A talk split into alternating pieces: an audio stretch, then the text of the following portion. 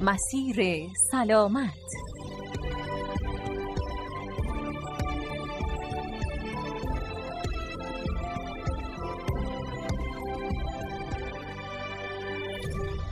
به نام خداوند بخشنده مهربان. سلام حضور شما عزیزان و علاقه‌مندان به مباحث پزشکی و سلامتی. امیدوارم که لحظه هاتون توأم با صحت و آرامش باشه. در برنامه مسیر سلامت امروز با یک روش درمانی آشنا میشیم که مخصوصاً برای درمان آسیب‌های تاندون از اون استفاده میشه. این رو عرض کنم خدمت شما عزیزان که شما میتونید مسیر سلامت رو از اپلیکیشن رادیو اصفهان هم به صورت آنلاین و یا آفلاین شنونده باشید.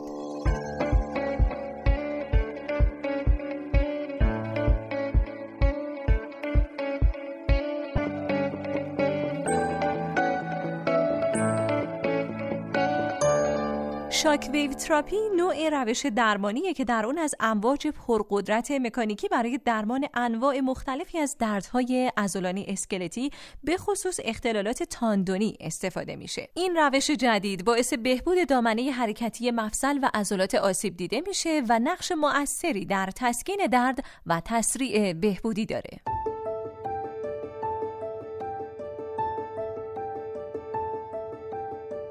شاک ویو تراپی در واقع یک درمان جدیدی هست که بر پایه استفاده از امواج فراصوت طراحی شده. سابقه استفاده از امواج فراصوت در فیزیوتراپی به زمان خیلی گذشته برمیگرده، ولی نوع امواجی که برای شاک ویو تراپی استفاده میشه با اون فرم سنتی اولتراسوند یا فراصوت فرق میکنه. در شاک ویو تراپی تلاش میشه که با استفاده از امواج پرقدرت میزان التهاب موجود در بافت کاهش پیدا بکنه. این مسئله در کنار آثار درمانی ممکنه که یک سری اثرات ناخواسته هم داشته باشه. ما توی این جلسه می‌خوایم بیشتر با مکانیزم اثر شاک ویو تراپی، موارد استفادهش و نکات احتیاطی که براش وجود داره آشنا بشیم، با اومد درمانی که در طی 4-5 سال گذشته خیلی شایع شده.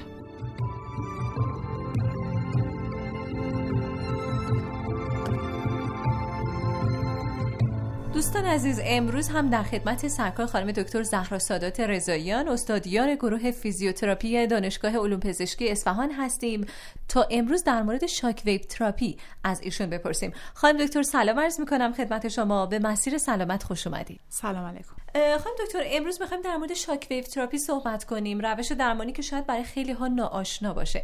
اصلا شاک ویو تراپی چی هست، چه مکانیزمی داره و چطور انجام میشه؟ امواج شاک ویو امواج فراصوت هستن. امواج فراصوت از سالهای خیلی گذشته توی فیزیوتراپی کاربرد داره و خیلی از افراد در کلینیک‌های فیزیوتراپی با اونها درمان شدن، ولی موج شاک ویو یک در واقع نوع جدید مدالیتی فیزیوتراپی هست که مخصوصا در طی 5 سال اخیر کاربردش گسترش پیدا کرده. هنوز هم در موردش داره تحقیقات انجام میشه. امواجی که مورد استفاده قرار میگیرن ضربه‌هایی رو در بافت ایجاد میکنن و به نظر میاد که میتونن روی فرآیندهای التهابی که به علت بیماری یا به دلیل آسیب در بافت فعال شده تأثیر درمانی داشته باشن. نکته خیلی مهم این هستش که در مورد این امواج هنوز تحقیقات در جریان هست و خیلی قاطع نمیشه تمام آثار اونها رو پیش بینی کرد و مطلق نظر داد. بله، یعنی میتونه خطراتی هم به همراه داشته باشه. هنوز تحت بررسیه. من دلم نمیخواد که برای شنونده ها وحشتی رو ایجاد بکنم یا اثرات که هنوز اثبات نشده رو القا بکنم. هنوز تحت بررسی هست، ولی در یک سری از موارد آثار خوبی ازش در اومده و برای همین هم وارد بازار درمان شده. بله، برای چه بیماری‌های خانم دکتر بیشتر استفاده میشه؟ ببینید، کلاً برای دردهای عضلانی اسکلتی مخصوصاً در مواردی که التهاب‌های مزمنی وجود داشته باشه ازش استفاده میشه. یکی از موارد خیلی پرکاربردش التهاب فاشیای کف پا هست که به صورت عامه مردم به خار پاشنه میشناسن. این دو تا البته دو تا مسئله متفاوته، ولی در ارتباط با هم، یعنی افرادی که خار پاشنه دارن، کف پا، فاشیای کف پاشون دچار التهاب میشه، ولی معمولا وقتی به فرد مراجعه بکنن بگن که التهاب فاشیای کف پا داری، میگه خار پاشنه، یعنی تو عام به عنوان خار پاشنه شناخته شده. بله. و حالا در مورد درد ساق پا، دردهای مزمن به این صورت هم میتونه مؤثر باشه. بله، گفتم بیشتر برای دردهای عضلانی اسکلتی. حالا این دردها علتهای مختلف میتونه داشته باشه، مثلا التهاب تاندون یکی از علت‌هاش هست، یا گاهی اوقات در عضله گرفتگی‌های کوچولویی ایجاد میشه که ما به اصطلاح بهشون میگیم نقاط نقاط ماشه‌ای یا تریگر پوینت. برای درمان این تریگر پوینت ها ممکنه از امواج شاک ویو بتونیم استفاده بکنیم، یا در مورد کشیدگی هایی که در لیگامان و تاندون اتفاق میفته. مورد استفاده متنوعی داره که بیشتر در ارتباط با دردها هستن. بله، خیلی ممنونم. خانم دکتر اگر موافق باشید با هم بریم نظر مردم رو هم در مورد موضوع امروز بپرسیم، باز هم برمیگردیم به گفتگو. این رو هم عرض کنم که شما مخاطبان عزیز هم میتونید از طریق شماره تماس 34162 یا سامانه پیام کوتاه 30333 با مسیر سلامت در ارتباط باشید.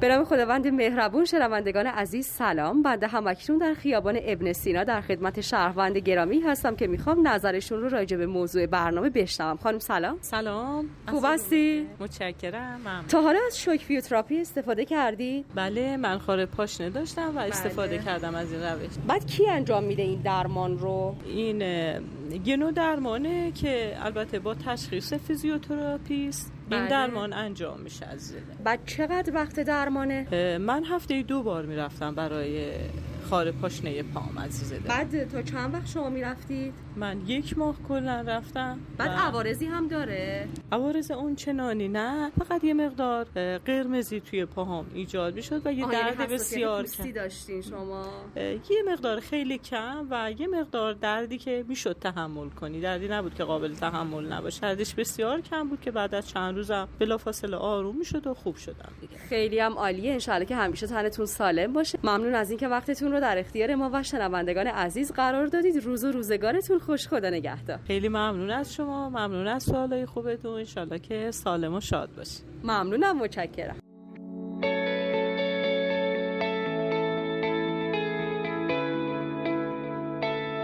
مسیر سلامت.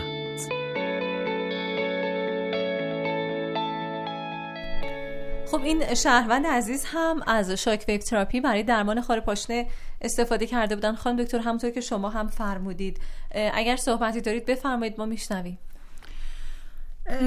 ببینید، یه نکته خیلی مهم در مورد درمان‌های جدید از جمله شاک ویو این هستش که بهترین مکانیزم برای اینکه بفهمن این درمان‌ها چقدر تونسته بهبودی ایجاد بکنه مطالعات حیوانی هست و اتفاقا این مطالعات توی سطح دنیا خیلی کم انجام میشه چون مطالعات گران قیمتی هستن و یه مقدار ویژگی‌های خاصی دارن، ولی اونجا کاملا مشخص میشه که در واقع این روش جدید میتونه مثلا التهاب رو حل کنه. اگه میتونه حل کنه چجوری این کار رو انجام بده؟ رو بدن یک فرد نمیشه این اطلاعات رو کامل استخراج کرد به خاطر محدودیت‌های اخلاقی. ما در مورد شاک ویو مقاله زیاد داریم، ولی اینکه اون مقاله استانداردهای ما رو برای نتیجه‌گیری قطعی داشته باشه این جای بحث داره و برای همین هستش که علیرغم اینکه خب چندین سال هست این مدالیتی به بازار کار وارد شده، هنوز خیلی قطعی در مورد آثارش صحبت نمیشه. ولی از جمله آثاری که میتونه داشته باشه و حالا اگر افراد دیدن نباید زیاد نگران بشن، اون حس درد ملایمی هستش که به دنبال استفاده اتفاق میفته و گاه اوقات ممکنه که یه مقدار تغییر رنگ پوست به طرف قرمزی و اینها هم تو اون ناحیه باشه. البته اگر اینها رفع نشه یا آزاردهنده باشه حتما باید که اطلاع بدن به فیزیوتراپیستشون و در مورد درمان یک بررسی مجددی اتفاق بیفته. بله، تا چند روز بعد از اون طبیعی هست خانم دکتر؟ اینها نباید زیاد دوام داشته باشن، معمولاً که حالا یا در همون زمان درمان یا به فاصله 1-2 ساعت ممکن اینها ظاهر بشن. بله. ولی باید در عرض 2-3 روز آیندهش از بین بره و نباید باقی بمونه. خانم دکتر، حالا اگر کسی این روش براش تجویز بشه مدت زمان انجامش چقدر هست؟ چند جلسه طول میکشه؟ آیا محدودیت استفاده داره؟ ببینید، حالا در مورد مشکلات مختلف با هم فرق میکنه. مثلا در مورد التهاب تاندون یه برنامه وجود داره، در مورد التهاب در واقع برای خار پاشنه و التهاب فاشیای کف پا یک برنامه وجود داره. در مورد افرادی که مثلا دچار دردهای عضلانی هستن برنامه‌ها با هم دیگه فرق میکنه و اینطوری نیست که ما بتونیم از یک برنامه برای همه استفاده کنیم مثل هر مدالیتی دیگه. ولی معمولا تا جایی که علائم فرد از بین بره میشه استفاده کرد. و اینم بگم که در مورد مدالیتی های جدید معمولا فیزیوتراپیست‌ها سعی میکنن که از درمان های های اثبات شده استفاده کنن و اگر دیدن فرآیند درمان خیلی داره طولانی میشه، میرن سراغ درمانی که یه مقداری جای بحث بیشتری داره. معمولا فرکانس کاری که انجام میشه 3 روز در هفته هست که معمولا به فاصله یک روز در میان انجام میشه، گاهی اوقات 2 روز در میان. یعنی ایشون هم الان اشاره کردن که 2 بار در هفته براشون انجام میشد. سعی میکنن هر روز انجام ندن به خاطر همون احساس دردی که ایجاد میکنه و کبودی خفیفی که ممکنه اتفاق بیفته، سعی میکنن پشت سر هم انجام ندن. ولی تعداد جلسات الزاماً تعداد بالایی نیست. بله درسته. خانم دکتر چه افرادی نباید از این روش درمانی استفاده کنند؟ ممنوعیتی وجود داره؟ بله، موارد ممنوعیت که خب برای این سیستم وجود داره، از جمله رو قفسه سینه و هر بافتی که حاوی گاز باشه، مثل روده، مثل ریه. در مورد افرادی که مشکلات انعقادی دارن، این مسئله رو حتما باید به فیزیوتراپیستشون اطلاع بدن. اگر فردی کمبود پلاکت داره، اگر کمخونی داره، اگر بیماری هموفیلی داره، حتما باید اینو اطلاع بده و ممنوعیت داره. در مورد بچه‌ها روی صفحات رشدشون به هیچ عنوان نباید استفاده بشه. جایی که دچار بدخیمی هست یا اگر که ما بیماری داریم با سابقه سرطان و الان نمی‌دونیم وضعیت سرطانش در چه مرحله‌ای هست، نباید براش انجام بدیم. در مورد کسانی که ضربانساز قلبی دارن، پیس میکر اصطلاحاً دارن، نباید استفاده بشه. و برای خانم‌های باردار این نکات حتما باید توجه بشه. حالا یه نکته که وجود داره این هستش که مثلا در مورد خانم باردار تو ماه‌های اولیه ممکن خود فرد تو 1 ماه اول ممکن متوجه بارداریش نباشه و بنابراین اگر قرار براش از شاک ویو استفاده بشه، خودش باید یه بررسی بکنه و اگه احیانا شک میکنه به وضعیت خودش، باید به فیزیوتراپیستش اطلاع بده. اینا نکات خیلی مهمی هستن چون ممکنه برای جنین عوارض بدی داشته باشه. بله درسته. به طور کل خانم دکتر شما این روش درمانی رو پیشنهاد میکنید یا به نظرتون بهتره که از روش‌های جایگزین استفاده بشه؟ ببینید، من نمیخوام بگم که این روش مثلا خیلی روش متفاوتی هست و حتما در همه موارد اثر داره. مثل هر درمان دیگه میتونه تأثیر داشته باشه یا تأثیر کمتری بذاره یا اصلا نداشته باشه و نمیشه هم گفتش که اصلا استفاده نشه. به هر حال این روشی است که اومده و این سری مقالات هم داره ازش حمایت میکنه. ولی ارزیابی دقیق مریض توسط فیزیوتراپیست که ببینه واقعا مورد استفاده این مدالیتی براش جایگاه داره یا نه و اینکه شرایط ممنوعیت، شرایطی که باید براش احتیاط کرد، مثلا کسی که توی ناحیه‌ای که باید درمان بشه زخم باز داره، این فرد نباید براش از شاک ویو استفاده بشه. موارد احتیاط باید حتما در نظر گرفته بشه و بعدم اینکه فرد به دنبال استفاده از شاک ویو باید مدام ارزیابی بشه و تغییرات علائمش ثبت بشه و اگر احیانا علامتی خارج از اون چیزی که انتظار میره دیده بشه یا اینکه مشکلی برای فرد ظاهر بشه، مسلما درمان باید تغییر بکنه. خب خانم دکتر، حالا جدا از کسانی که اصلا نباید از این روش استفاده کنن، شما فرمودید که بعضیا هم جای احتیاط داره استفاده از این روش. برای اونها کجاها باید این احتیاط رعایت بشه؟ ببینید، یه اشاره کردم بهتون، اگر تو اون محلی که میخواد شاک ویو استفاده بشه زخم باز وجود داشته باشه، نباید که روی اون ناحیه استفاده بشه. اگر توی اون ناحیه عفونت یا التهاب وجود داشته باشه، افرادی که تازه عمل جراحی براشون انجام شده، کسانی که آرتروز پیشرفته دارن، این نکته خیلی مهمه چون در مورد آرتروز از شاک ویو استفاده میکنن ولی اگر آرتروز پیشرفته باشه ممنوعیت پیدا میکنه. اگر فردی برای مدت طولانی از داروهای کورتونی استفاده کرده یا تحت شیمی درمانی یا پرتو درمانی قرار داشته، کسایی که دچار بیماری روماتیسم مفصلی هستن و اگر فردی نتونه با درمانگرش همکاری کنه، چون این دستگاه نیاز داره که فرد زیرش بی حرکت باشه و اگر حالا مثلا در مورد افرادی که دچار اختلالات شناختی هستن، افراد خیلی مسن یا مثلا بعضی از افراد که مبتلا به سندرم دان هستن و این حرفا، ممکنه همکاری کافی رو با درمانگر نکنه، حرکت‌های ناگهانی می‌کنه. یا در مورد بچه‌ها که اینجا خب میتونه عوارض میتونه براش خب خوب نباشه. البته در مورد بچه‌ها من گفتم که مطلقاً رو صفحات رشد نباید استفاده بشه. اگر فردی بیماری سر یا سابقه تشنج داره، در مورد کسایی که دچار RSD هستن، RSD حالتی هستش که خونرسانی در بافت دچار محدودیت شده و RSD حالتی هست که خونرسانی بافت دچار محدودیت شده، معمولاً بعد از شکستگی‌ها میتونه اتفاق بیفته و پوست این افراد یک حالت درخشان داره و موهای کمی داره و خیلی نازک شده. این یکی از علائم RSD هست. البته فیزیوتراپیست RSD رو دقیقاً میتونه تشخیص بده ولی در مورد اینها باید احتیاط بشه.